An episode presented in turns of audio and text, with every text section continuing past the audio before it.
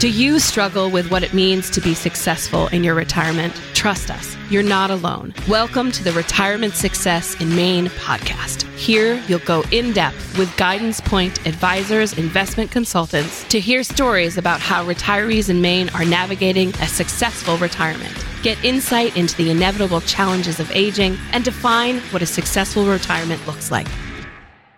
Welcome, everybody, to the Retirement Success in Maine podcast. My name is Ben Smith. I'm joined by usual, Abby Duty and Curtis Wister, the Annie Duke and Edward Thorpe to my Doyle Brunson. How are you guys doing today? Hi. Hi, how are you? Okay, for those that are not inclined to, so these are, Edward Thorpe was actually one of the first card counters out there in casinos, so he was winning money there. Annie Duke and Doyle Brunson are the poker stars, so they're on the poker. So why I explain that is today we are talking Powerball. You know, I think the one thing that we see and we hear about is, you know, imagining like, hey, tomorrow's Powerball drawing has hit $1 billion, right? And that, of course, starts the water cooler talk. And, you know, geez, what would you do if you won it? What dreams would you have? What's the first thing you'd spend the money on? All of those things really start to perk up, right? People get very excited, and, you know, and the idea of winning that money, right? And obviously the odds are low. It's right. One in, I think, 292 million or something is the odds of winning the Powerball. But if you won it, right, you wouldn't have to ever worry about money again, right? Well, I know that it might be a little bit more difficult than that, right? And we wanted to talk about, hey, if you did win it, what's some good things that you could do? What's some good money management that you might want to think about? What are some things from a legal perspective? What are some things from a tax perspective? What about financial planning? How would you kind of structure it in kind of this kind of case study that we're going to do here today? And how would you think about all that so that the moment that you win the money, that you're not being claimed or descended on by vultures who everybody wants a hefty helping of your winnings, right? And, you know, the statistic we see is 70% of lottery winners go broke. And even at $1 billion, right, is that happens. So how do we avoid this term, the lottery curse victim? And so that's what we want to talk about a little bit today, is thinking about putting together how we do this, how we structure it, in a very extreme example with Powerball. But there's lots of kind of fun exercises I think we're going to go through today. So we assembled two guests today. And we assembled, one was an estate planner who we've talked to before. We'll get to that in a second. We also are talking to a CPA in the tax side. And then lastly, we'll have Abby, Curtis, and myself go through the financial planning and investment considerations of being awarded a large sum of money at once. So with that, our first guest was recently on episode number 39, Estate Planning Mistakes That Lead to Probate Litigation, and helps your clients prepare themselves and loved ones for life events by designing personalized legal documents to carry out their wishes and protect their assets. Our guest is on the Executive Committee for Legal Services for the Elderly in Maine, the Maine Justice Action Group, a member of the Academy of Special Needs Planners, and an advisor to the Peaks Island Fund, a Maine Community Foundation fund. She also teaches elder law as an adjunct faculty at University of Maine School of Law. She was a member attorney of the Maine Center for Elder Law, LLC, prior to the center merging with Perkins Thompson, P.A. in September of 2019. Please welcome Barbara Schlichtman to the Retirement Success in Maine podcast. So, Barbara, well, welcome back. We're assuming that some of the listeners to this show in particular maybe they haven't listened to episode number 39, where we covered estate planning mistakes that lead to probate litigation with yourself. So, or maybe in terms of they missed maybe the episode 5 where we had the foundational conversation about estate planning. But we want to always kind of cover some of the basics. So, would you just start with some of the brief basics about what is a trust? Sure. So what is a trust? That's a common question that I get. So I do estate planning, and in estate planning, people often will decide if they want a will-based plan, and we know what a will is, and then a trust-based plan. And so a trust it's an entity or a form of ownership that puts it into the ownership of another entity. A corporation is a good example of the same concept, and people can often understand that when a corporation owns assets, it's not in their individual name, but in the name of the corporation. A trust kind of works the same way. A trust is an entity, and the formation of a trust is fairly simple. It's where I, as the grantor, give you an actual asset to hold into trust for myself, and I have to identify who the beneficiary of that asset is. So you've got, you know, the grantor who creates the trust, a trustee who manages the assets but does not have any ownership interest, and then a beneficiary who benefits from those assets. And sometimes the same person can fill all three roles, or you might have different people in all three roles. It really depends on the purpose of the trust. So the purpose of the topic we're going to talk about today, depending on somebody's circumstances, they might have any one of those designs or forms of trusts. Yeah. And Barbara, I think that's something where, again, from the topic we're talking today, which is really the idea of sudden wealth, right? So I've won the Powerball and all of a sudden I've accumulated all this maybe money, or will eventually when I claim the prize. But you know, I think that's why I wanted to have that conversation with you here about, hey, estate planning and a trust. So can you talk a little bit about why estate planning is important? And especially in this case, maybe when someone's wealth grows really over time or very suddenly, yeah. Right? And I think that's something where, because from our end, I know we covered this in our previous episode, but almost to a T, every client that walks in the door with us and you ask them, hey, where's your estate plan? And they go, well, geez, I did that when I was, 27, and it was the back of an envelope type thing. And, it was really just who's going to take the kids. Well, now it's a different problem and I've accumulated assets. So typically the answer is no, I don't have an estate plan. Yep. And so can you talk about why that's important, but especially in the case of, hey, I've accumulated wealth, or I suddenly got wealth, say in the case of a Powerball or lottery winnings. Great. So this has been a fun topic to think about. And pulling back, looking at the big picture, the first thing I need to mention, I think it's a great topic because we all hear the news stories about people who have won the lottery and 5 years later, they've gone broke, or they've committed suicide, or they've been murdered. So there are all these stories where things have gone really bad. And so it makes you think, well, why is that, right? You would think if we just had all this money land in our lap, all our problems are solved. But not every day, but many days we hear these news stories where quite the opposite happens. So it kind of triggered me to think about the idea of wealth is it happens in three steps. One is the earning or the obtaining, and then two is saving, which is a habit, and then three is growing your money, the management. And so if you look at that, if somebody has sudden wealth, like they've won Megabucks, they've won Powerball, they've gotten the big leapfrog on that earning phase. So the money, they suddenly have all this money. They didn't have to go through the long earning phase. They've gotten it. And so that puts them into, well, how am I going to save and manage? And then how am I going to grow this money? And I got online and I just looked up all kinds of lottery winner stories gone bad. And there was a common theme among them. And the reason people had bad experiences, for the most part, that I saw were substance abuse is one, right? Where you're making bad decisions because your addictions are controlling your decisions. Substance abuse, just poor management, poor planning, which we're going to talk about. And then a really big one that ties right into both of those is the inability to say no, because you get inundated with requests from family, friends, charities, business opportunities, all these things that come at you, and people cannot say no, and they're spending money at this incredible rate. But I think what we really want to look at are what are the control structures? What could protect people from potential substance abuse? What can protect people from predators, or not even predators, but everybody asking for something? And that's where the planning comes in. And so I think that's what we would talk about. What are the ideas for that? Yeah. So just going off exactly what you just said. So say we have won the lottery all of a sudden. Why is it so important to surround yourself with fiduciaries, right? And so what is a fiduciary, and how can you tell if somebody is a fiduciary or is not a fiduciary? Right. Okay. Good question.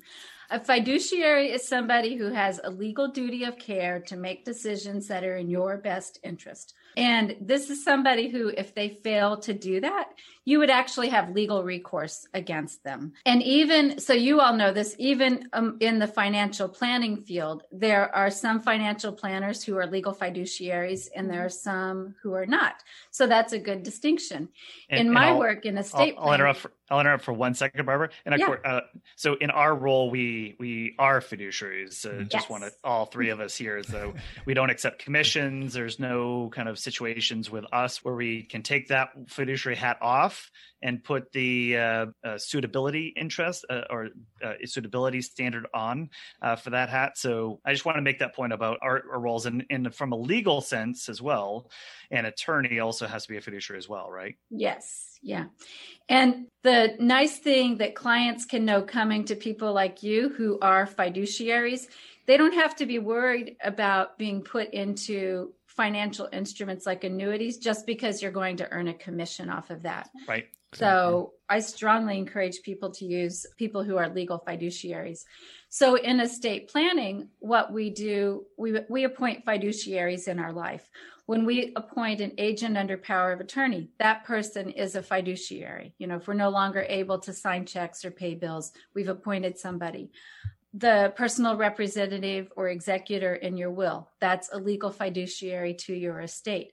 So in this context of sudden wealth, people are going to be dealing with amounts of money that they are not accustomed to dealing with, and they are going to need good advice and people managing that money. So you're going to want people giving you advice, managing the assets, who have a legal duty of care to you, to where if they make poor decisions, you have legal recourse against them.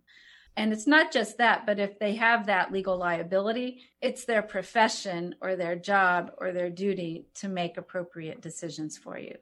So, Barbara, I want to rotate to a term that I think we hear kind of frequently when we're talking about this amount of money, and that's generational wealth. You know, we see it, I think, more commonly, to speak for myself, like I see it with like professional athletes, and they sign these huge multi-$100 million contracts. And I say to myself, well, their family is fine forever. But I think in this situation of, you know, coming into wealth so quickly in a situation like the lottery, I guess what I want to ask you is, how can a good estate plan and legal structure really kind of protect that wealth for the, quote, everyday person who comes into wealth and for their family, for future generations? So generational wealth, the planning comes in. It starts with the first generation, right? You accumulate the money, you're managing the money, and there are things you have to plan for. Number one, you have to plan for estate taxes, and there's going to be further information on that. But just to touch on it, when somebody has to pay estate taxes, right now that can be up to close to like 40%. So that can take a big chunk out as assets are transferring to the next generation. So you want to plan for that. You also want to plan against poor decision-making, and you do that by creating trusts and appointing trustees who are fiduciaries to act as gatekeepers to the money. You know, trusts can be designed in a number of ways, and it can be designed that the trust spends X percent of the principal a year, or the trust can only spend money for certain purposes, or you just have a fiduciary, the trustee, who has discretion, but at least you have a gatekeeper. And I think that's very important, especially because one of the biggest causes of losing sudden gain is the inability to say no. You get an independent third party in that role to say no. And as I thought about this, even the person winning the assets should set up a trust with a trustee for themselves. Because as all of these asks come in and potential investment opportunities and loans, it would give you the flexibility to say, I would love to help you, but in order to, you know, make this sustainable or manage my assets or whatever, I've set up an independent third party who is managing this. They've got a certain fund, they've got a limited number of assets, and I'm just asking that all requests go to that person. And that way it takes the personal element out of it. You're giving it over to a trustee at a bank or a trust company or an attorney, you know, whoever you select. And so with this generational idea, you have these fiduciaries in place. First, they can help you, generation number one. Then you set up the planning for tax planning to help limit tax liability. But in addition to that, to set up asset management for the next generation to where there can be certain benchmarks. And it can also be the next generation can access the money at a certain age. They can access the money upon achieving a certain requirement. And that's how you begin to create generational wealth. And you also can begin to utilize different tax structures and to direct where the money goes, have different pots that are subject to different tax rules. And just one more kind of very sophisticated way to plan, but is often used. You can do generation skipping transfers, which is another tax strategy. So it's very important that you get good advice from an accountant and an estate planning attorney to set these structures up. And maybe just to define generational skipping, right? So what you just kind of laid out, Barbara, is, hey, if you're transferring money from one generation to the next and you keep getting taxed at 40%, right, on each generation that it gets handed down to, if you skip to maybe two generations down, say you're 65 and you have grandchildren that are 5, then you could skip directly to gifting directly to that generation and avoid that kind of extra layer of taxation. If that's where ultimately you want the money to go, right? Is essentially the premise there. Exactly. And can I just add on that? And it's not that you're entirely skipping that generation, because you can set it up that the assets are available in a fund for that skipped generation to use during their lifetime, but they don't have any ownership interest upon life. They can't control where that money goes upon their death. And so that's how you can utilize it, but you can't control where it goes upon your death. Well, I want to just kind of tie two things together, because one thing you're kind of saying here is, look, one way that generational wealth or instant wealth, how that goes wrong, is this kind of premise that, hey, I can't say no to anybody, right? As everybody hits me up and we're kind of talking about this, but really one of the biggest issues too is, pre-winning the lottery, the reason why we actually play the lottery or why we're buying the ticket, because it represents infinite possibilities of using money, right? So it's like, well, I can buy the airplane, I can, jet set and see Tom Brady, the Bucks against the Patriots here, and I can be at the, right on the field, right with them, whatever, right? It represents all of it, right? And I think that's something where the reason why we buy it, and I think that ticket represents, is the idea of infinite possibilities with money. And I think the hard part, then the actuality of when if somebody does actually win it, is the idea of, hey, because it represents so much infinite possibilities, not only to you, the person that won it, but now everybody's looking at you as the source of infinite possibilities for themselves. Yeah. Right. And in this concept of having legal structures in place so that allows not only me to say no, but allows my money to say no. So it really allows for the highest and best use of it with whatever I want to do. And again, as you said, Barbara, is your control of that trust document, right? Is you want to set it up so every year you can go watch the New England Patriots at center field or something. And that's one thing that you do every year. Whatever you want to do, you can kind of structure that, but I could see where those two ideas are in conflict, right? Is what I want to do pre-buying the ticket is maybe not what happens post winning that lottery, right? Yeah, that's probably true. And I think what you started to touch on, we jumped right into talking about getting it to the next generation and planning after you have the money. But I think what you're starting to touch on, it's really important from the very outset how you even receive the money. I think one of the ways to slow the flow of requests for funds would be accepting the money anonymously.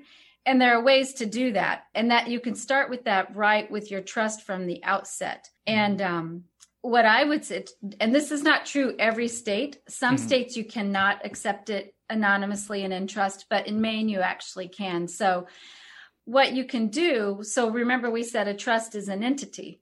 Well, rather than me going and accepting the money as Barbara Schlichtman and being in all the media coverage, having won the Megabucks, you know, I could create a trust. I can create a trust that is, you know, Seaside Trust, and I can send my trustee to go and accept the funds for Seaside Trust. And nobody has to know that I'm the person who created that trust and I won this money. And so it's kept private. And, you know, you could start out if it was time sensitive and you needed to do it quickly because there are deadlines on when you have to respond. In Maine, you actually have up to a year to claim your funds. But, you know, you could set up just a simple living trust if you needed to. And what that means, it's a trust that you can continue to amend and shape to be exactly what you want. But you get a basic trust created, get a trustee in place, send that person to accept your funds. And then you don't have to have your name in the headlines, and that's going to slow the flow of requests, and you can keep it as private as you choose at that point. So Barbara, I want to then ask you about this then, right? So you, I think what you're raising is a really big point is, hey, I found out on the news that I got all the numbers and I've won, right? I have it in my hand right now. And by the way, this lottery ticket is a bearer asset, right? So whoever holds the ticket is who actually won the prize. So if I'm walking down the street and I have a hole in my pocket and that lottery ticket falls out, whoever picks that lottery ticket up and then brings it in, now they've won and I have not. So I could see where there's a lot of concern. I've won. I'm so excited and ecstatic about that possibility that I want to claim it as soon as possible. And what you just said was, well, you know, pump the brakes there a little bit. If we could maybe set up something from a legal perspective that gives you some anonymity in here is maybe one thing that allows you to do. So can you talk about, all right, I have this ticket. I am in a hurry, right? I need to go claim this right now, this very moment, but I go see an attorney and I hear, you know, I've listened to this podcast and I hear Barbara telling me I should go set up a trust. Okay. And I'm not trying to pin you down in terms of like what the exact timeline it can be, but what is a typical timeline to craft a trust, have it be a fully functioning legal entity? Like, are we talking, you know, 6 months to do it? Are we talking a day? What's the general timeline it takes to do some of that just to even get it in place to accept a lottery ticket in this case? Yeah, that's a good question. You know, the estate planning process can typically take a couple of months from start to finish. But here's the thing. If somebody calls and they say, I'm the Megabucks winner, I need to go collect this ticket, they could literally come in and sit down in the office. You know, I sort of clear the morning calendar. We could, you know, if it's feasible, you could sit down and draft a trust and get it signed even in one day. Now, future clients, I don't want everybody's holding me to a one-day turnaround, but I'm just talking technically. A trust is literally you get the document in place, the grantor signs it, they appoint a trustee, they name a beneficiary, you fund it with a nominal minimal amount. You know, today attorneys often put $10. Historically, attorneys would say that it was funded with a peppercorn, you know, so you have to put something in the trust to actually for it to exist. But it can be a one day event. So question then, Barbara, is, okay, so say I listened to this podcast after I won, after I've claimed. Is it problematic for someone to have just claimed the prize personally and then just assign the prize to the trust? No. I mean, you know, you still got the publicity issue to deal with. But at that point, you could still say, well, since I've collected my money, I've set up an entity, a trust, and I've put somebody else in charge of managing the assets. You know, you can certainly set it up and keep however much you want. But no, you could transfer the money and put it into a trust. Yeah. And let's just touch on this bearer instrument concept for a minute, because in thinking this through, I identified what I think is a little bit of a problem to be aware of if you're a potential Megabucks winner.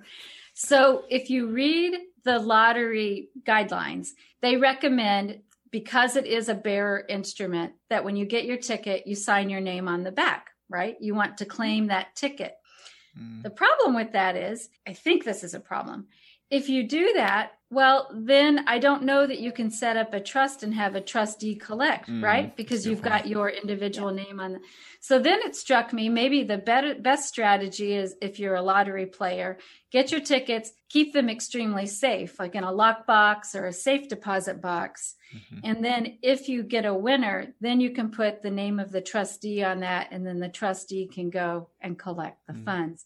Now, that's kind of sophisticated lottery playing, I understand. But, you know, you're asking my opinion. And if you were going, and then if you wanted to go even one step further, you could actually create just an empty trust. Like a trust is a bucket that holds assets. You can set up my Seaside Escape Trust, and I just have it sitting there waiting for the trust winning or the lottery winnings, and I'd be good to go. That's a very confident play right there.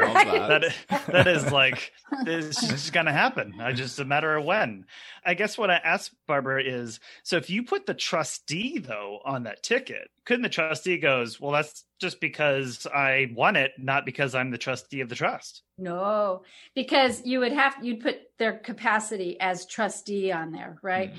I would put Ben Smith, trustee, and maybe even the name of my trust. And you would then be my fiduciary. And if you decided to take off to, Las Vegas with my winnings, then I have a legal claim against you because you've got this fiduciary duty that you owe me. Yeah. Just wanted to make that point. Yeah, no, that's a really good point. So you kind of touched on this earlier, but the publicity issue surrounding lottery winnings, right? So people seem to come out of the woodwork when you win the lottery, right? Whether it's relatives or, you know, a coworker that you were with when you bought the ticket, and maybe it was their money that bought the ticket. And so you can see how all sorts of issues could arise from this, right? So are civil lawsuits common against lottery winners? And how can a good legal structure help, you know, guard against some of those lawsuits, potential lawsuits? Good. Okay. Yes. So in my preliminary research for this, lawsuits are abundant. And one of the most common that I was seeing is, you know how people put together like pools where they put money in, like say in a workplace, and everybody puts in $5 a month, and then you buy tickets and then there's a winner. Well, there have been cases where the winner takes it to the store or wins and then doesn't share the money with the fellow contributors. Those lawsuits, people lose those lawsuits. So what I would suggest is if you, meaning the person who has taken the money, they typically lose those lawsuits. Yeah, right. But what I would suggest for people contributing to those pools, again, I know I'm an attorney and I'm taking it too far in some people's minds, but write it down, get it in writing that, hey, we're all putting in money in this pool. And if there's a winner, the intent is that we are all going to share the pot, because that's one big source of lawsuit. Another source are former exes and former boyfriends and girlfriends. And so the way to protect one, if you have agreements with people to share funds, you sort of need to honor those. Otherwise, what happens is the money, it's just like the money that we currently have. I think it's only protected as much as what we currently have.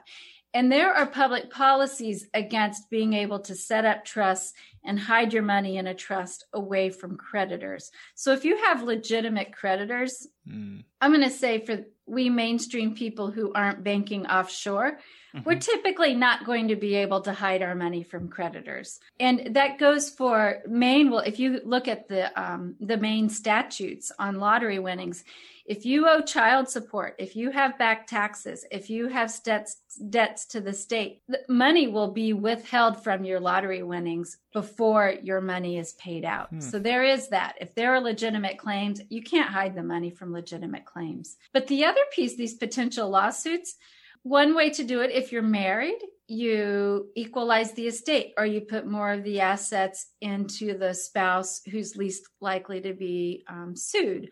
You could set up an irrevocable trust, which is another type of trust that would give you creditor protection. With that, you do give up certain rights and claims, but it could protect the money for the family. So there are ways to do it. But I will say it is hard to keep your money for your own benefit and hide it from creditors or legitimate claims. Mm-hmm. Unfortunately, anybody can file a lawsuit, and then you still have to defend it and go through the process. Even if you're going to be the definite winner, you still have to pay an attorney and go through the process. So again, using a trust could keep the money more private, make you less of a lightning rod for these lawsuits. I think that would be a way to look at it. Does that make sense? I touched on a lot of things right there. Mm-hmm. Yeah, that was great. I want to rotate again here to the idea of gifting.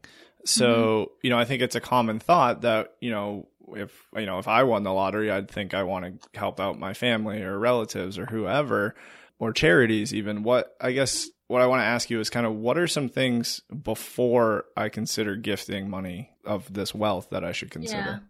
Yeah. So for the most part, gifting's going to be okay. If it's truly, let's say these are gifts that you definitely want to make. It's not where you feel like you're being taken advantage of. Mm-hmm.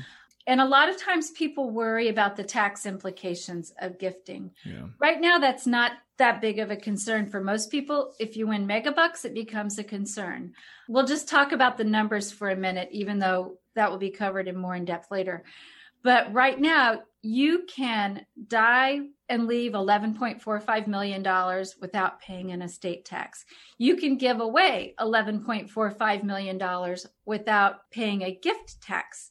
Mm. Now those laws are changing in 2025, and those numbers will probably drop to around $5 to $6 million. So if you're one of these big winners, this is going to be a definite concern. Mm. So with gifting, number one, you can make charitable gifts. They're not subject to taxes. So that's a great way to use it.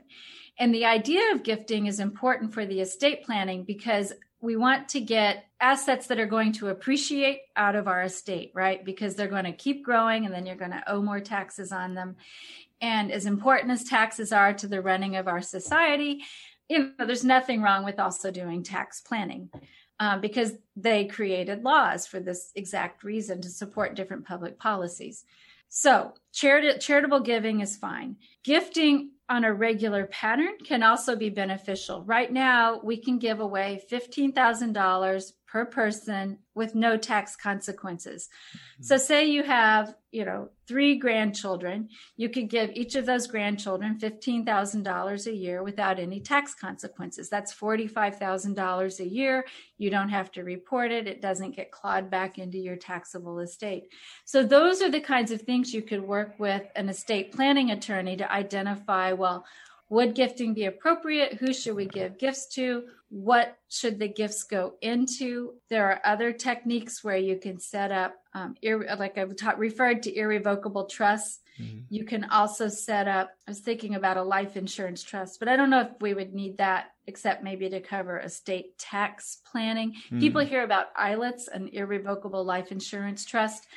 You should talk to your attorney further about that, but that's a trust that if you did need to generate some more money to cover estate tax liability, that's a trust that receives a life insurance policy, and you would spend down your money by covering that life insurance premium. Mm-hmm. It's a little bit sophisticated, but the takeaway is that there is this idea that you can create a life insurance trust to cover estate tax purposes.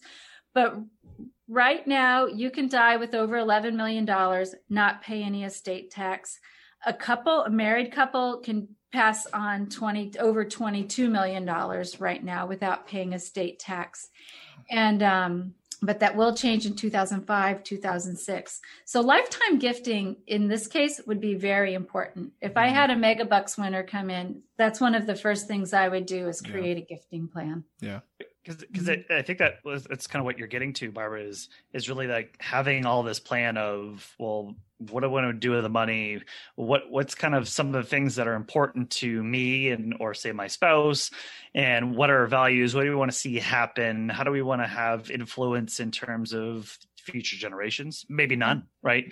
Mm-hmm. Maybe, you know, you hear some families that are just, they want to see societal good come out of that. And maybe it's all going to be a charitable gift, and they don't want to have money, maybe money influence, you know, kids and grandkids and generational behavior, yeah. right? So I think all those things are trying to figure those things out, which is, I think, why the estate planning process is so very important, right? Is figuring out what we want to do, where we want to go, how we want the assets to be, to moving from point A to point B, and as you said, minimize taxes along the way. So because it can go to maybe the causes that you want to, that we're more passionate about, whether it be family, charitable, organizational, whatever that might be. I think that's really important. I know Abby, Curtis, and I will cover the financial planning end of that and try to talk sustainability.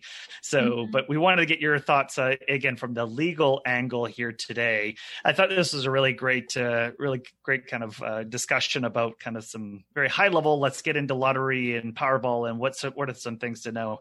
Any kind of other parting shots here for first, Barbara, about Powerball or lottery we should consider? Yeah, I would just say, I mean, I loved the topic because in reading about it, your heart actually does go out to these people who win, and then they have these tragic experiences. I'm just going to say there was one where this guy wins the lottery. He goes out for a celebratory dinner with family and friends. By the end of the night, he is in the hospital, very sick and dying.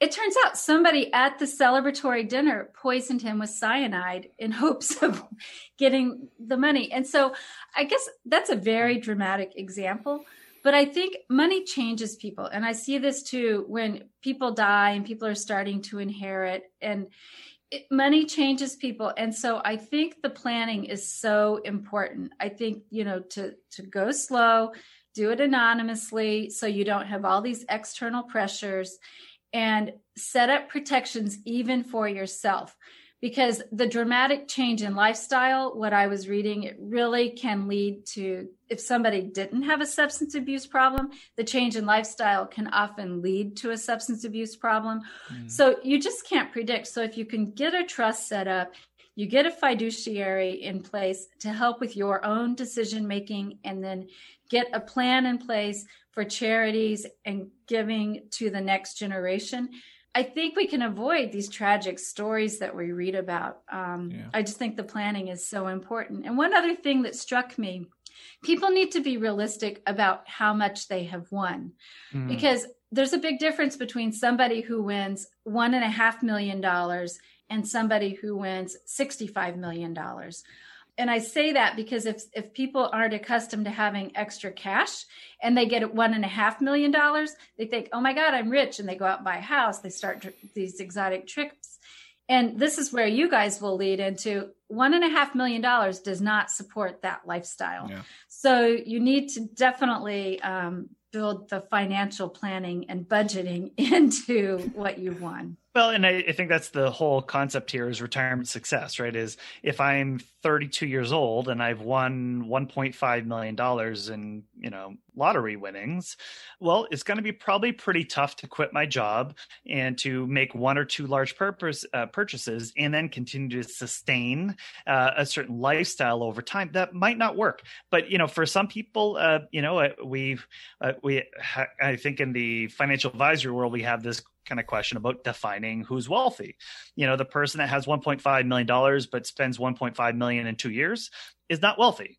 You know, the person that, you know, lives on, you know, Social Security at 67 and is spending $20,000 a year and lives on $20,000 of Social Security, but has $150,000 of extra savings, that person's very wealthy. Yeah. Right. Mm-hmm. And that's where I think we already kind of define it. It looks really different because I think we assume a certain number that means that there's got to be a status that goes with it.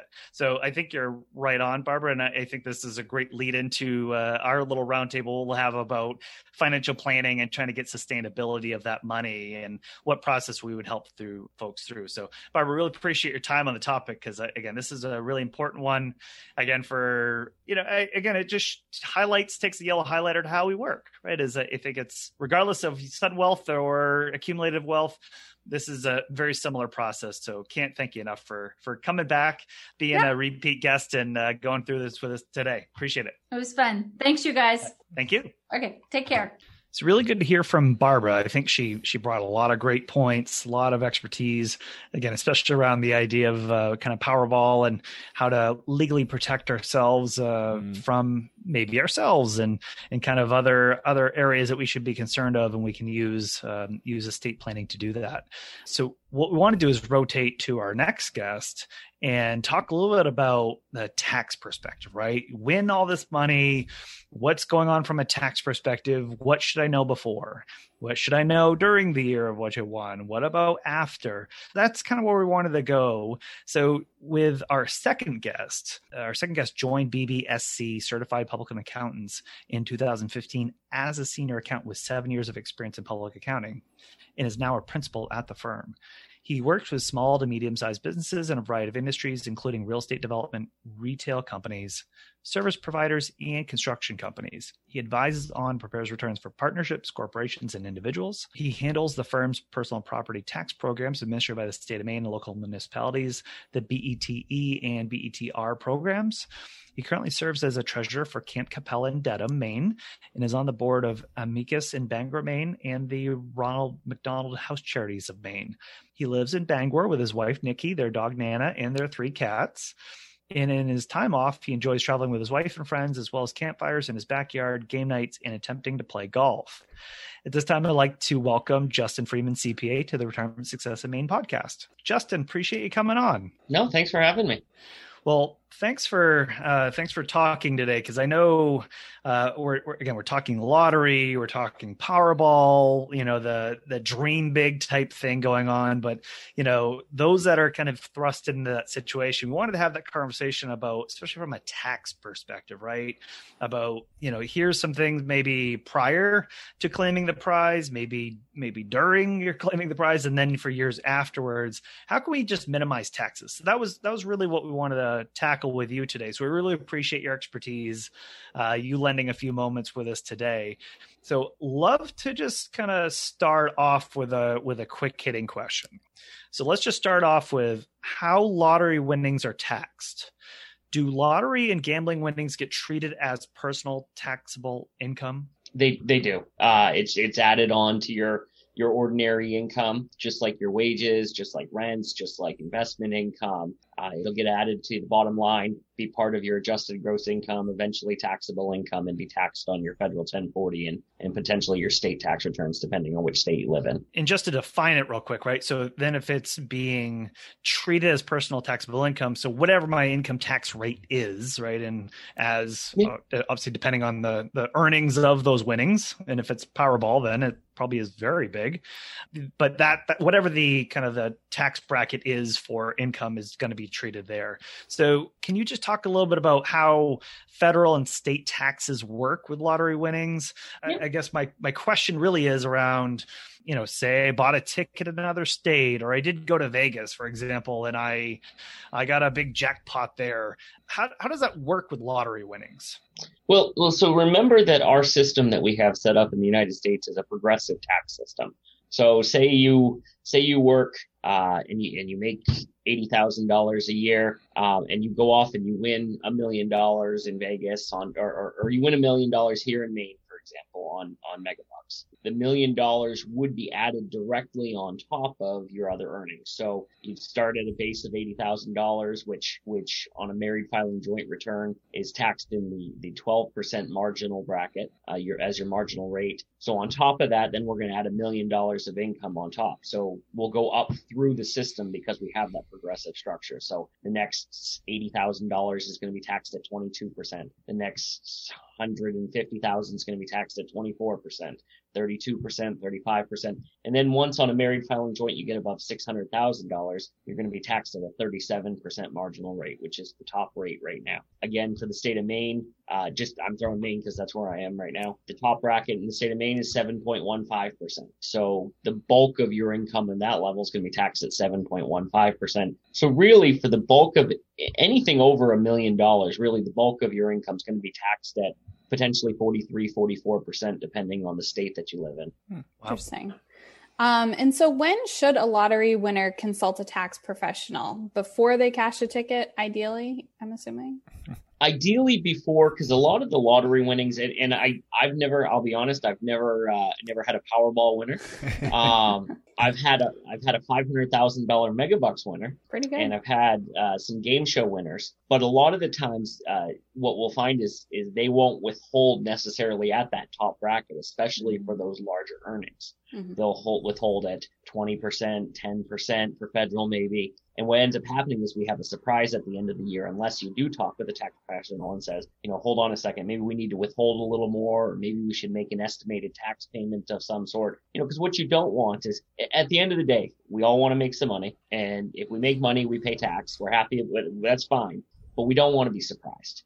Being surprised on April 15th is never a joy for anyone. The tax preparer, the client, it's never a joy. So if you don't talk to the tax preparer before you cash the ticket, at least talk to them quickly afterwards, so you don't go splurge all of your money on buying that new yacht or that new airplane or that, you know, 6 castles in Europe. Make sure you save a little bit of it for taxes. I want to keep going here, Justin. So I think a big decision that everyone faces as a lottery winner is either, do I take the lump sum or do I take the annuity? From a tax perspective, when would it make sense for someone to take the annuity versus the lump sum, or vice versa?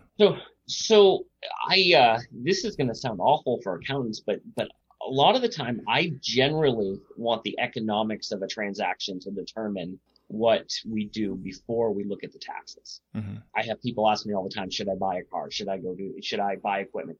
Let the economics speak for itself before we look at the tax. Don't let tax decisions drive the decision making. And the reason I say that is because at the end of the day, I'm never going to tell a client not to take more money. I'm never going to tell a client to lose money on purpose, because taxes, I just said 44%, that still means you're keeping 56% of the money. Mm-hmm. So even at the highest bracket, you're keeping the majority of your money. So I'm never going to tell you. So if you think you can earn more money by taking an upfront payment versus an annuity, regardless over time, maybe I save a little bit of tax by taking that annuity up front, but over time, I'm going to have more money in my pocket by taking more. So if I have an investment advisor that says, well, the annuity's great, you know, they're giving you 3% or 4% on your money essentially, rather than, you know, maybe the investment advisor can earn 7%. I'm going to take the 7% all day long. Mm-hmm. I like that. I think that's a really good point, Justin. I like how you said that too, because I think in the client meetings that Abby and Curtis and I have is, you know, I think sometimes that we have clients that are so much focused on being tax efficient all the time. I think they're kind of sometimes forgetting that they're on the same team as the government here, right? Is that, hey, if you're making more money, yes, you're paying more taxes, but you're making more money too, right? So if you're trying to say, hey, I want to minimize my tax rate, well, that might mean that you're also minimizing your income too, and you're not keeping as much. So it just... Yep. This extends well beyond Powerball, Megabucks, lottery winnings in general. This extends all the way out to just making basic business decisions. You have a client that comes in at the end of the year. Hey, should I go buy a truck? Do you need the truck?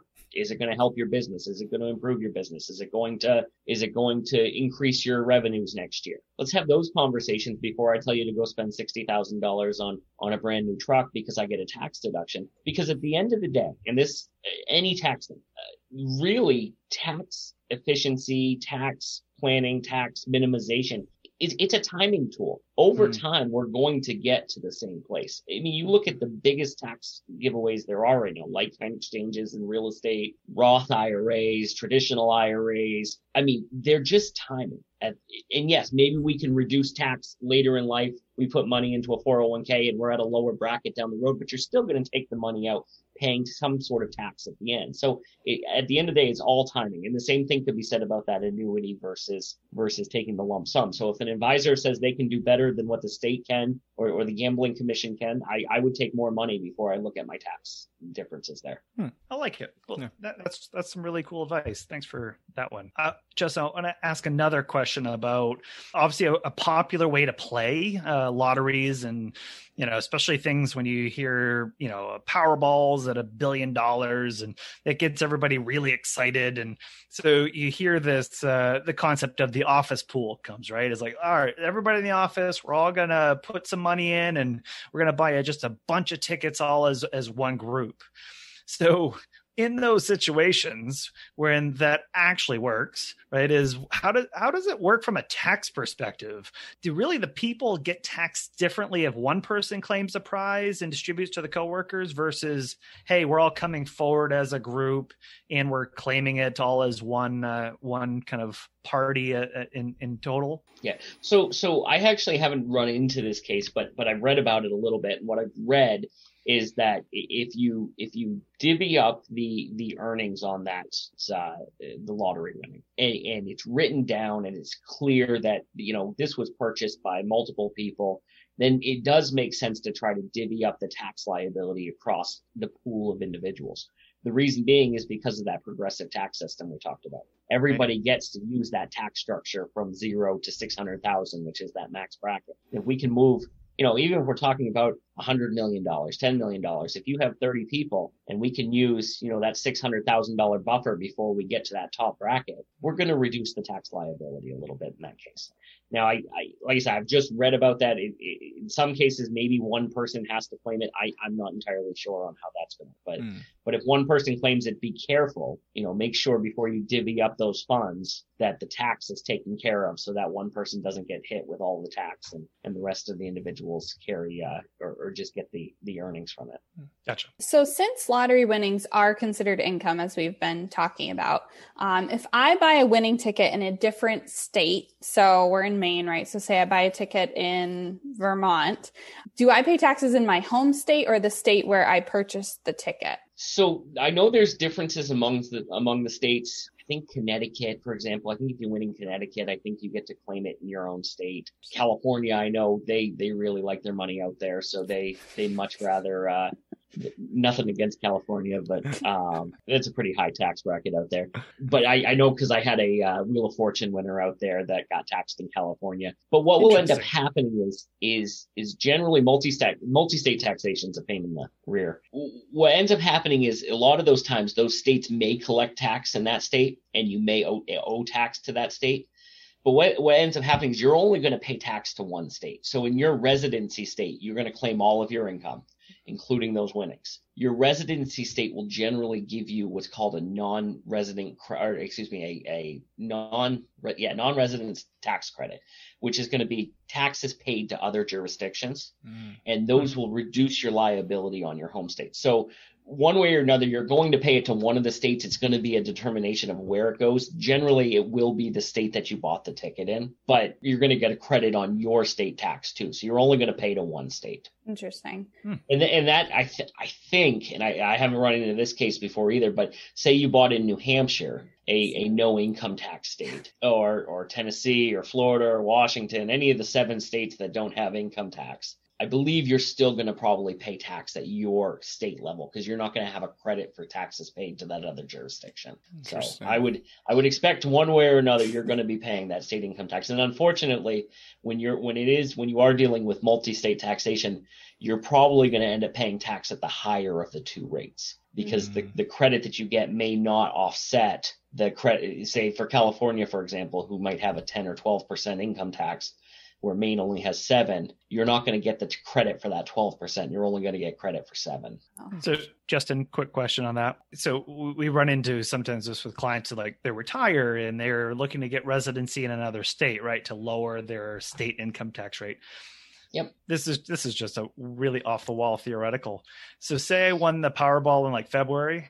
Yep. Would I like immediately move to New Hampshire, for example, and then like be before resident? You claim the ticket would be my guess. Right. The problem with that, the only reason this is the states get very aggressive on who owns the income. It is the only time I have ever seen Maine Revenue Service criminally prosecute someone. Wow. Is when they, and this, it was a very egregious case. They don't like that. If you're the 180-day rule for the state of Maine, or 181-day rule for the state of Maine, the states get very protective on where the money is. And so the state would probably consider you a part-year resident until the date you moved. Gotcha. So When do you establish residency? When do you, you know, move your domicile would be the real question. My guess is you're not going to get away with it. Interesting. Not to suggest tax evasion here at all. But 100%, that's one of the, and you guys know this too, in the investment world is accountants all the time recommend if somebody's income is entirely based on retirement distributions, Social Security, investment income, there's, I mean, 100% we'll tell a client they can save 7% of their income just by moving to New Hampshire or Florida or another no tax state. I mean, that's a great way to basically get an extra investment return. Yeah. I mean, it's guaranteed 7% that you're going to see that you wouldn't have expected before. Who's not going to take 7% extra? Mm-hmm. Exactly. I want to rotate a little bit to an idea of kind of charitable giving. So I think a lot of us think that, you know, if we do win the Powerball, win the Megabucks, I think I would think that I'd be pretty charitable with the extra money. From a tax perspective, how much can something like charitable giving help reduce a tax bill over time from a big like Megabucks or Powerball winner? Well, really, I mean, when we're talking about numbers this size, million, 5 million, 10 million, whatever the number, billion. When you talk about numbers that size, I mean, forget the standard deduction and all that kind of stuff. I mean, those are small numbers at this point. Sure. But at numbers that large, you're really going to get almost a dollar for dollar deduction on your contributions up to 50%, or I think it's 60% now. So the deduction allowed for charitable contributions can't exceed, I believe it's 60% of your adjusted gross income, but you'd have to give that away anyways, just to get there. So in a lot of cases, you're not going to give that much away. You're going to give a portion away.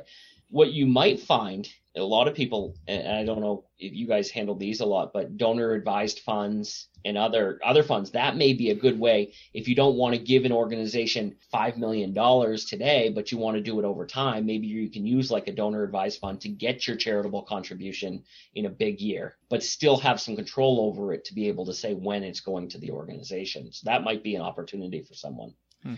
But yeah, charity for an individual that's not a business owner, let's say, for someone, you know, what's tough is, and I have this all the time, we have individuals that come in, they have a W-2 job, maybe some investments.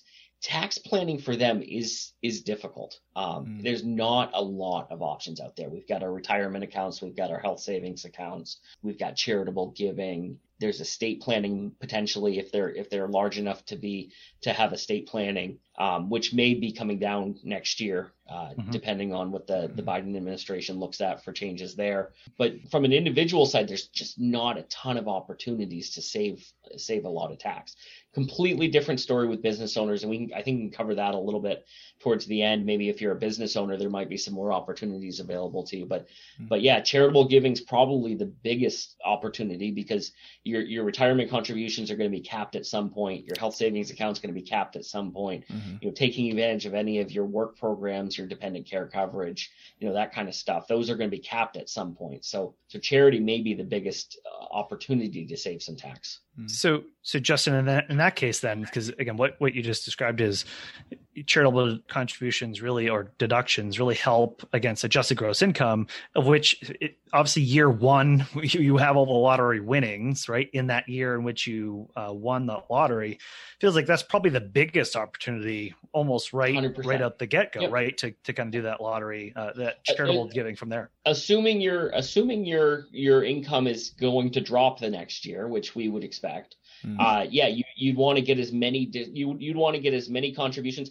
Heck, if you want to make a lifetime of contributions and use some kind of donor advised fund or some kind of trust, a charitable trust of some type, that would be the year to take advantage of it. I mean, if you said, you know, I'm going to give away half of it over the course of my life, maybe you can use a charitable remainder trust or something to get that half in immediately, get your deduction for it, because you're never going to get, I mean, let's assume you're never going to hop back into that top bracket again. You might win again. If you win $1 billion, maybe you will. You guys at the investment world could probably turn turn a pretty good chunk of change on $1 billion investment. So, but yeah, that's the year you'd want to take advantage as much as you could. Yeah. And I want to just take a second, Justin, because I think you're bringing up a really good tool out there that actually the three of us have used with our clients more and more recently, especially is this concept of that donor advised fund.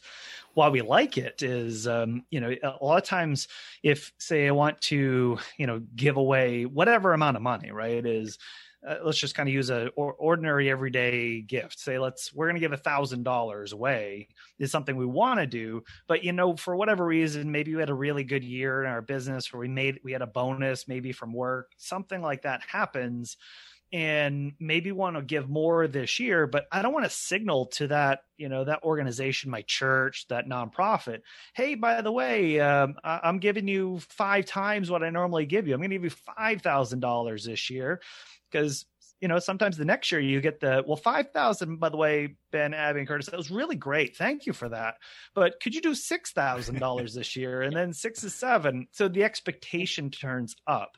So what we like about that donor advised fund is it actually acts as this kind of charitable organization that can hold you get the immediate deduction for that charitable donation, but then you can give away that money over time. Is that you can continue to kind of send that out over a period of years or something along those lines, which is, I think, helpful from I'm in a hurry. I want to give this away.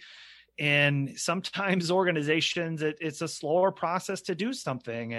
And this kind of breaks that up and allows you some more flexibility, more thoughtfulness about where you're giving, how you want to give and structuring it. So again, I thought you brought that. That's a really great point you brought up, Justin. I want to make sure to define that for a second. And really, if you look at the average everyday American these days, I think last year or 2 years ago, 94% of Americans were now using the standard deduction. Almost no one is getting any benefit to charitable contributions at this point. Mm-hmm. So unless you, and a lot of it has to do with the cap on state income taxes and property taxes and excise taxes at $10,000.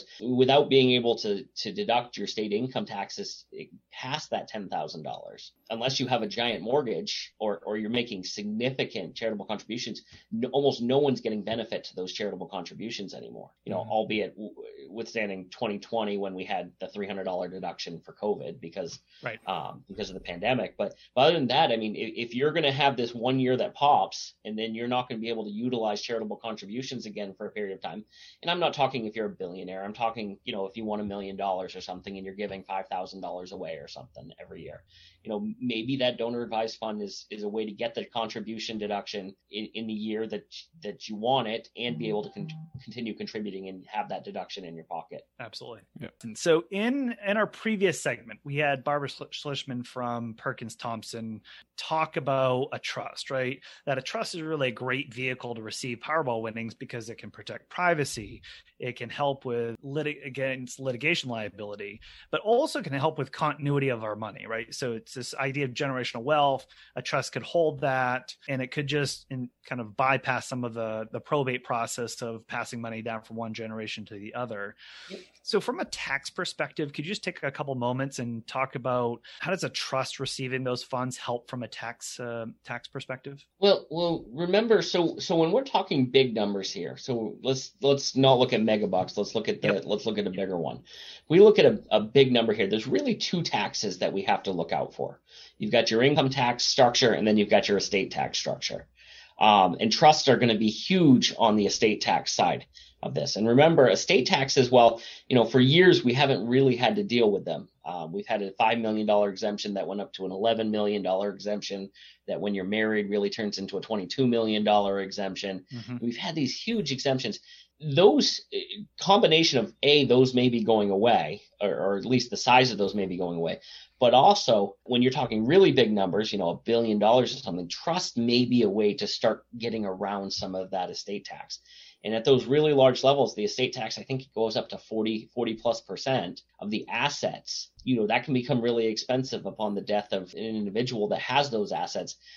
All of a sudden we're only getting 45% of the total assets to the beneficiaries when you count in the 12% estate tax for the state of Maine, 40% for the federal. So there's really an opportunity with trust to avoid that.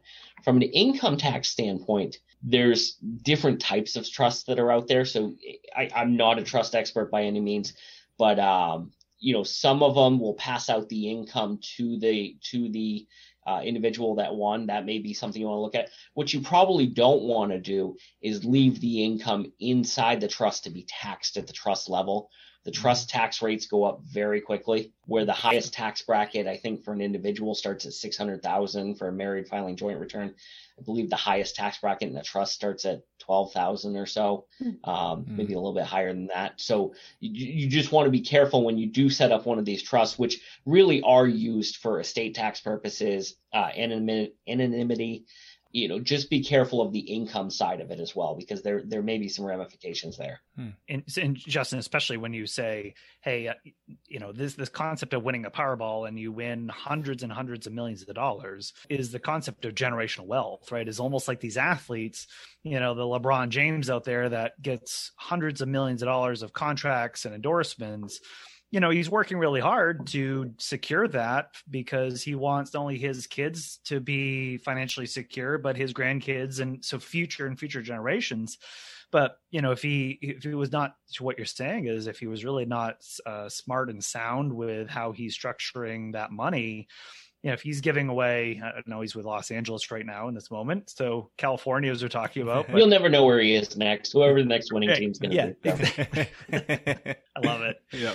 So, but from a state tax perspective, hey, if he's giving away half of his money just to give it to his kids, and then his kids take that, and then they got to give for probate, they got to give away half to their kids.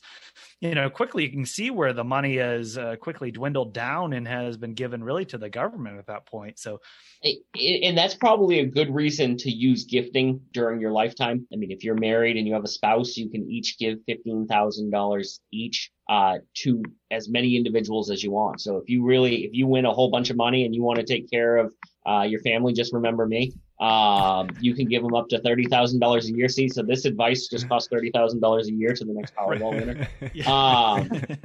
I mean, if you and your spouse want to give $30,000 to each of your kids and then each of your uncles and each of your grandparents, and you can give an unlimited amount of money away through your lifetime just through gifting. And you don't have to file a gift tax return as long as you keep those amounts under that $15,000 per person.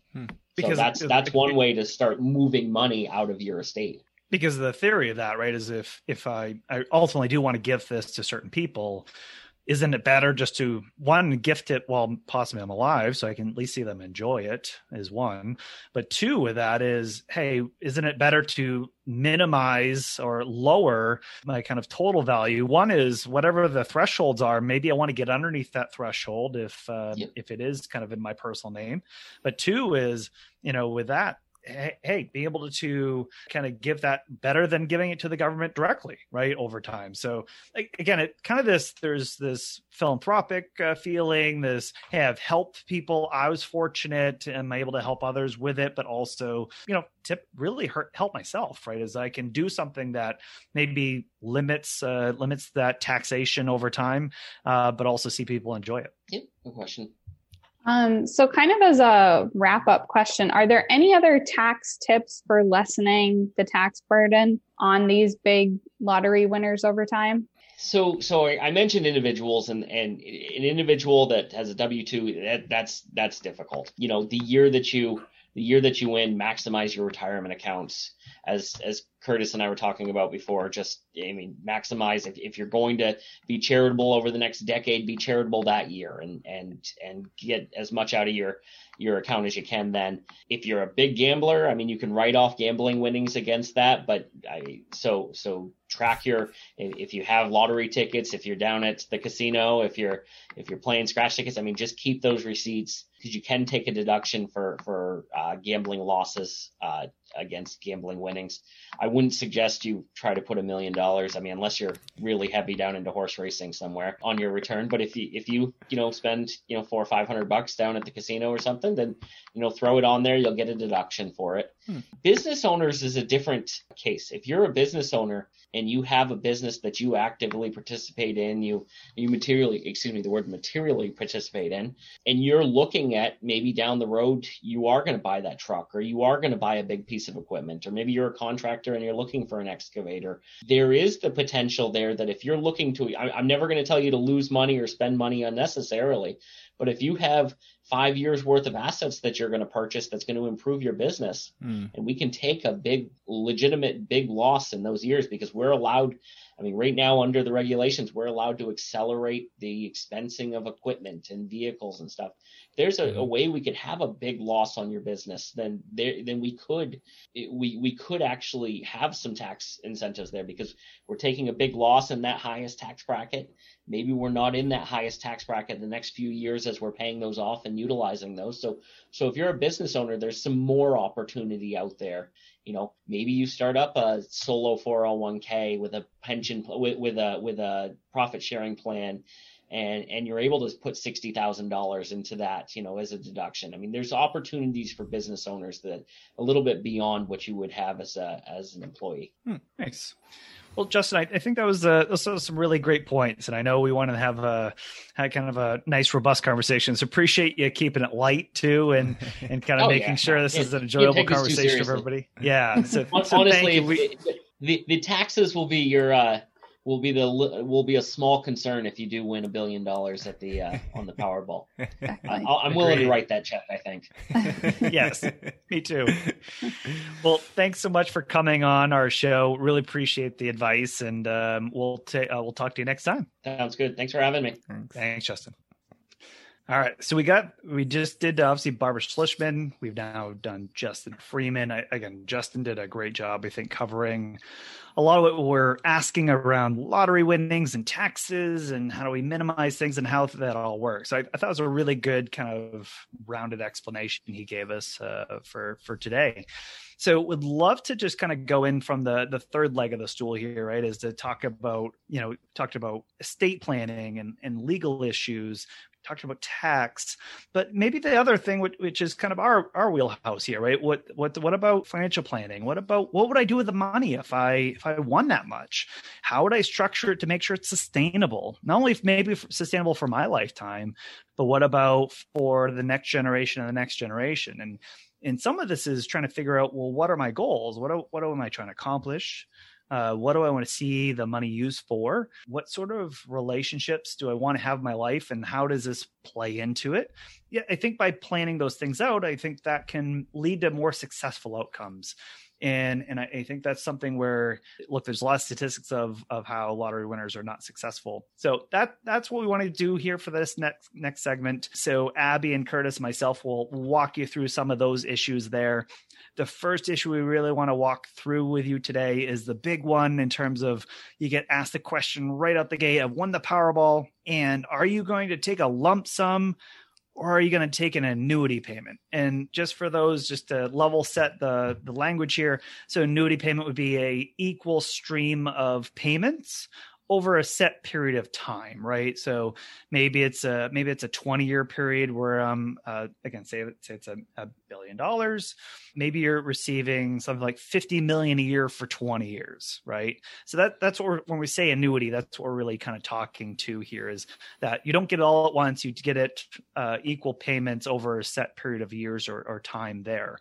So in regards to, again, lump sum, they give you all at once. Then, as Justin described, you get taxed on it. You might have a pretty big tax bite out of that lump sum all at once. Usually the lump sum is a little bit more discounted, right? Is you don't get all of that money. When you're getting quoted the $1 billion money, it's usually an annuity is how that's being described there. But some of the concern that just to kind of maybe introduce the concept here. One thing that we've see with whether it be lottery winners that we've helped over the years, or you know things we've read about, obviously Powerball winners, is a little bit of an issue around the annuity payment. Is I think when we receive the annuity payment, we kind of almost count all of the money like we have all of it today, right? And let's use that example. Say we got a $1 billion and we're going to get $50 million a year. Well, geez, again, $50 million a year is still an ungodly amount of money, right? And you'd think it would be really difficult to spend. But what you find here is that a lot of lottery winners that we see, especially on the annuity payments, they spend like that they've received the entire amount, right? So they spend maybe it's $80 million in the first year, even though they only got the $50 million minus taxes, right? So they spend all of it there. And of course, well, hey, I got more money coming in next year and the year after, I can continue to spend it. Well, I think the problem being when your spending really outstrips the payments that are coming in, it causes a lot of financial pressure, right? It causes a lot of concern about maybe bankruptcy, right? As if your creditors really come knocking and you owe $30 million, yes, you might be getting $50 million next year, but the interest on that and the terms of the loans that you agree to could be a big concern there. So again, euphoric winners really generally end up spending more than their annual payout check and accumulating that insurmountable amounts of debt. That's a lot of what we see for an explanation of why we see some financial challenges and bankruptcies and difficulties as lottery winners. From a lump sum perspective, though, right? You also have the other challenge of, hey, I received all this money at once. Say I didn't get all the billion, maybe after taxes, maybe I got 300 million. But as Barbara kind of talked to a little bit about, is there's a lot of common pitfalls of receiving all that money at once. I assume that, first of all, spending.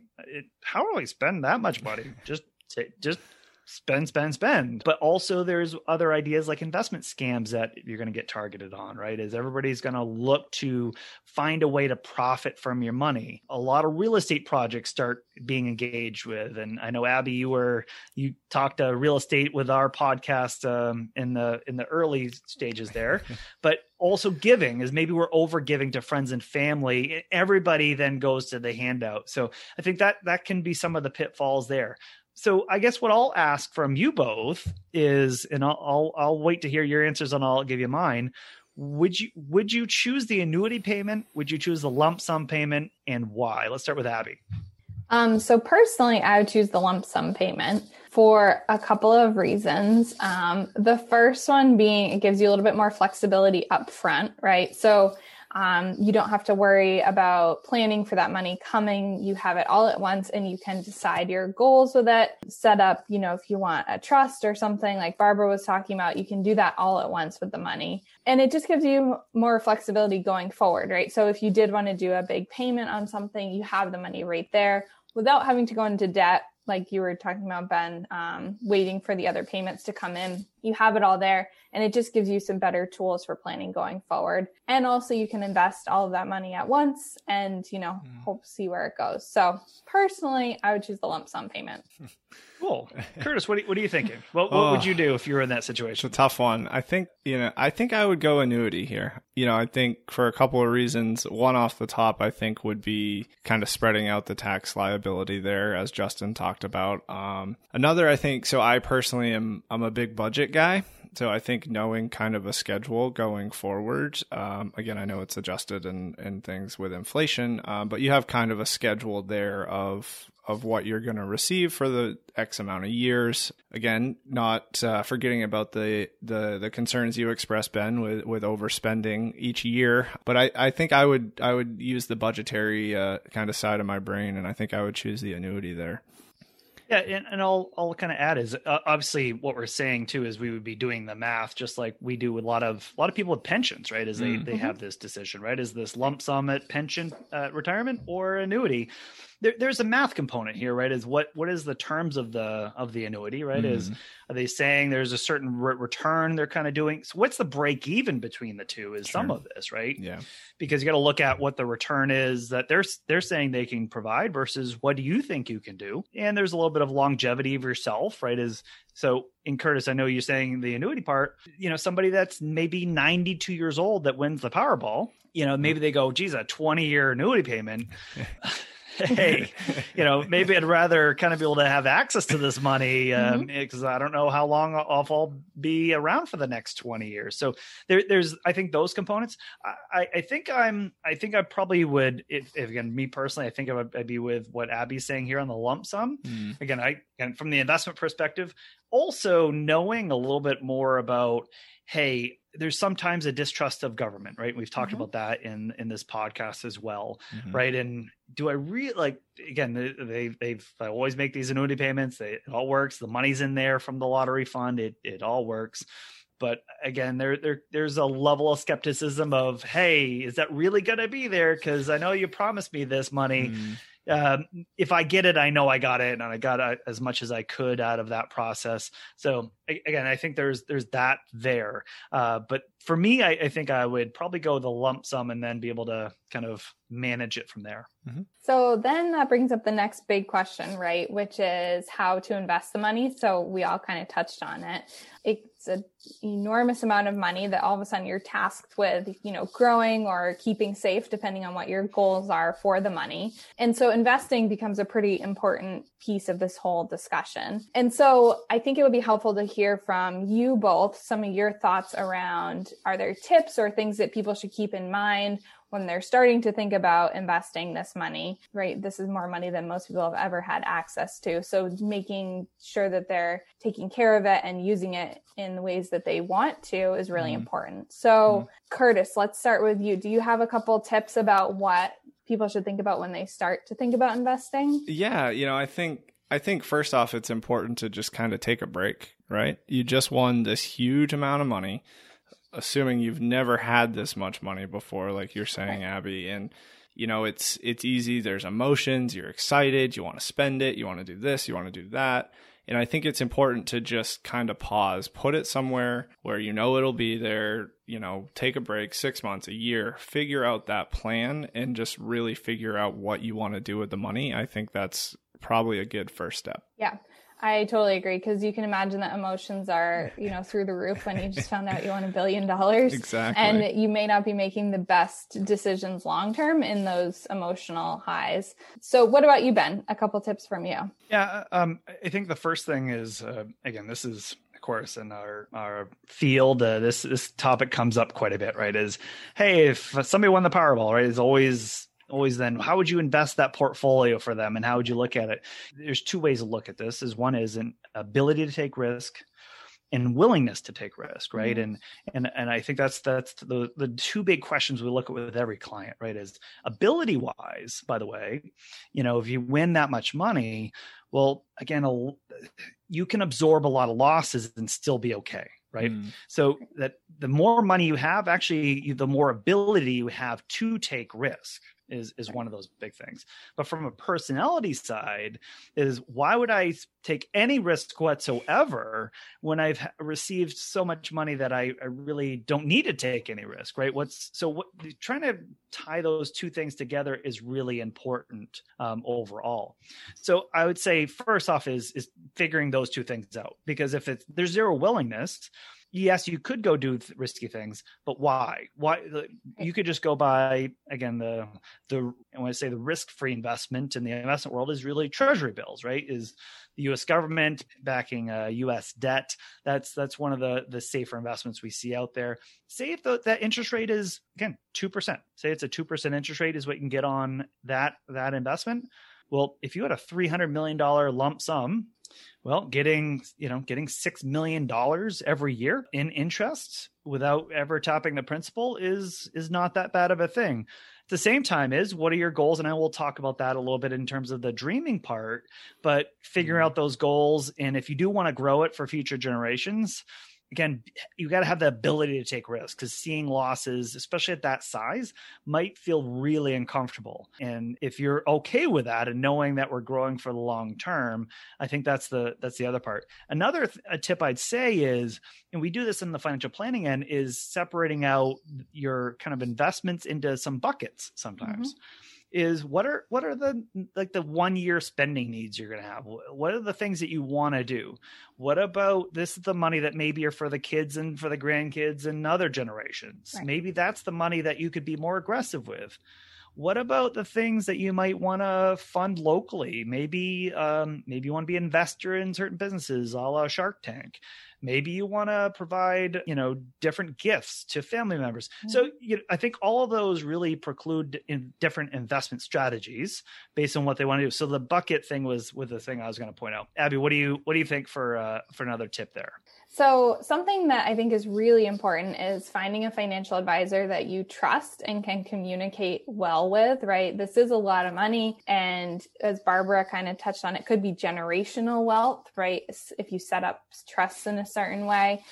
So having somebody that you really trust, and that doesn't necessarily mean a friend always, right? So maybe interviewing a few financial advisors could be really helpful to see kind of their philosophy for managing the money and working with you and finding a good fit, because they're going to be a pretty integral part of your team managing this money going forward. So I would say to just make sure that you really know what you're investing in, right? Make sure you understand the type of investments that you are getting into, and make sure that you've really interviewed and done your due diligence on the financial advisor that you're working with so that you can completely trust them and know that they're looking out for your best interest. Yeah. And I'll add to that, Abby. I really like that one because I think sometimes it's, well, who do I know? And where's a friend that's maybe a financial advisor. Right. Barbara really introduced that concept of fiduciary, right? And and I think that's why we've talked to Barbara, and, you know, again, we're fiduciaries, and, you know, Justin, again, from a tax professional, again, as a CPA, right? Here's people with high levels of expertise. I would also say don't hiring a friend, because I think you do want that professional relationship. I think you want someone that can actually just stand there and go, I don't think that's a really great idea, and here's why. Right. If you don't like them, if you don't want to work with them anymore, then replace them, right? That's okay, right? Hey, if it's not working out, really difficult to do that with a friend, right? Hey, we're buds, we've helped each other. Aren't you going to help me too? And you know, that complicates that relationship. And with that much money, I think being careful on making sure that everything's a very professional relationship, and that you feel like if a change was needed to be made, that you could make it. I think that would be a really important point. Yeah, absolutely. So Ben, you kind of teed up kind of where I want to go with this conversation with us. And when you brought up the idea of dreaming, I think kind of a good third point here is, you know, we all played the lottery, or whoever won this $1 billion played the lottery for a reason, right? Mm-hmm. You're dreaming about that trip, or you want to buy that house or that, but whatever you got going on. And I think it's important for us to remember, like, you played it for a reason, you won it. So do it, you know, I mean, within reason, obviously, and taking into account everything we've talked about this far. But if you play the lottery so you can take your family on a great month-long vacation to Florida or Disney World, wherever you're going, do it. Go for it. Mm-hmm. But I think it, you know, what the three of us have kind of talked about, it's also important then to kind of and this is part of that break I talked about earlier. And then you come back and really work on that plan and figure out where you want to invest, or how you want to invest, or what else you want to do with the money. So I kind of want to flip it to the two of you. And maybe I'll start with you, Ben, and just kind of, what do you think people should consider as they're kind of realizing these dreams? And I know we've kind of touched on it from a surface point of view here earlier in the conversation, but I'll kind of turn it over to you there. Yeah. I think one of the things that we all succumb to a lot is this idea that we all kind of chase money, right?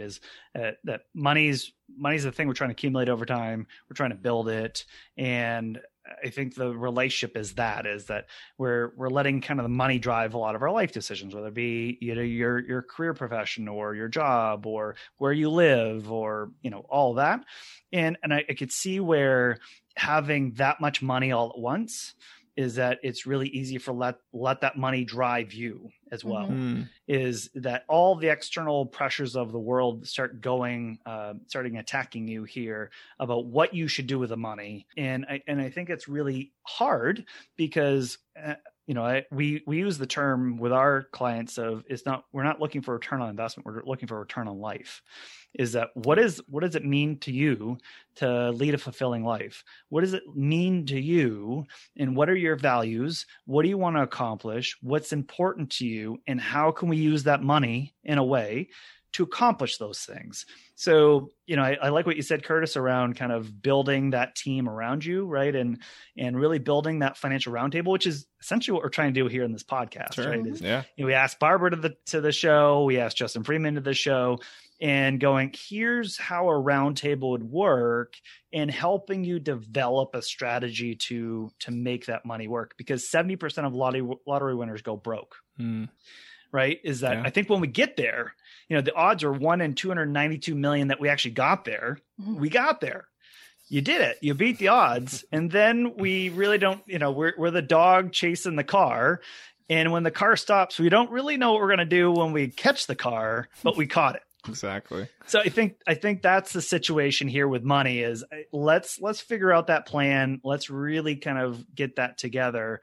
And I think if you lead by values, I think people would have much better outcomes with what they're doing with the money and why versus, you know, I don't know what I'm doing with this money. It feels like too much.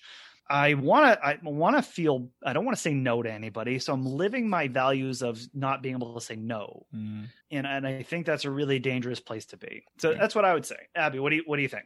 I would say to definitely make sure you set up a plan, right? Because I think it's easy to get super overwhelmed by all of these things, right? So setting up a plan and making sure that you have, you know, maybe even controls in place to kind of help you from overspending, right? Because like you talked about, Ben, a lot of lottery winners do end up going broke. And so making sure that you have controls and people in place that help you kind of resist those things is really important. But I think it's also equally important to take that once in a lifetime trip, right?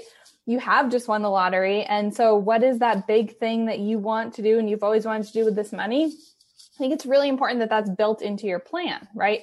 And that just those two things don't necessarily have to go against each other. They can certainly go hand in hand and should go together. But I think making sure that you are on some level also enjoying the money without making it think of too much work and too much, you know, too much of that can be a bad thing. So enjoying it and taking a little bit of time to enjoy it, I think is equally important as setting up the plan to make sure going forward that money is sustainable. So you can do more things that you want to do with it.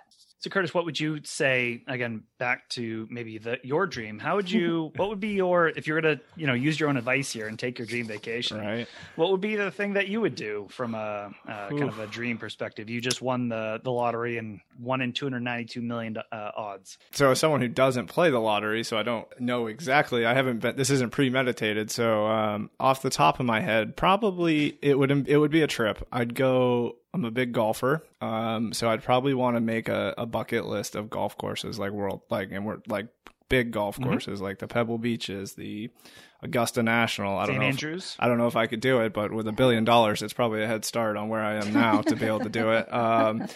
And overseas, you know, St. Andrews, where golf started. So I think that would be certainly a key focal point of my dream. Maybe some baseball in there too. Try to, you know, cross off the bucket list baseball stadiums too. But yeah, probably it you know, from a 10,000 foot view, it would be a trip. It would be a comprehensive long trip, probably around the world, because you got $1 billion. So, Abby, what would you do? What would be your thought? Well, I would certainly go on a trip. I've always wanted to go to Alaska, also to Ireland.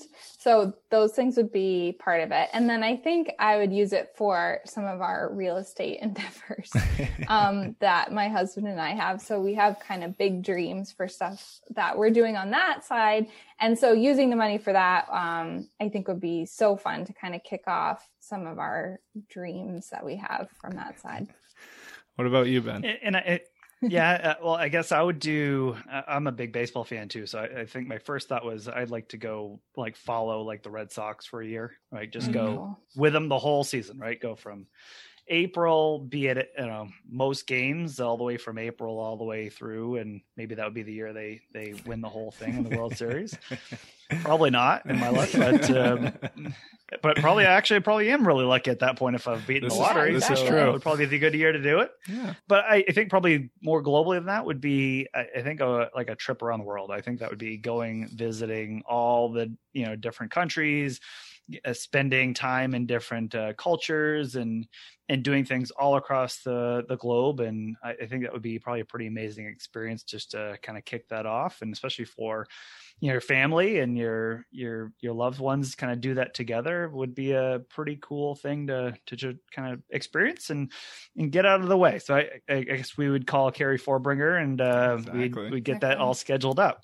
But Abby, you kind of made a really good point there. And one of the things that we're going to flip to lastly here was around practical things that we should be doing with our winnings.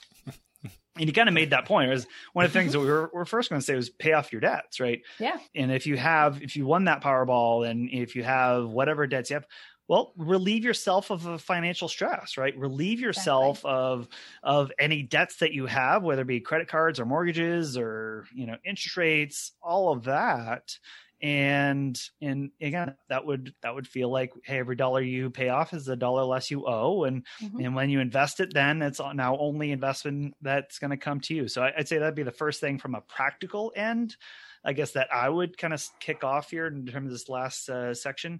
But Curtis, what would be one thing that you would say for practical advice that someone should be doing with winning? Yeah. So I'm going to go back to something I kind of opened with, and that's a budget. You know, I think it's important to, again, we go on your trip, do your thing. But when you're really kind of executing this plan, I think it's important to have a budget a part of it. You know, it's easy to spend and keep spending. But whether you take the annuity or the lump sum, you know, the goal is for this money to last however long you want it to last. And to do that, a budget's a good way.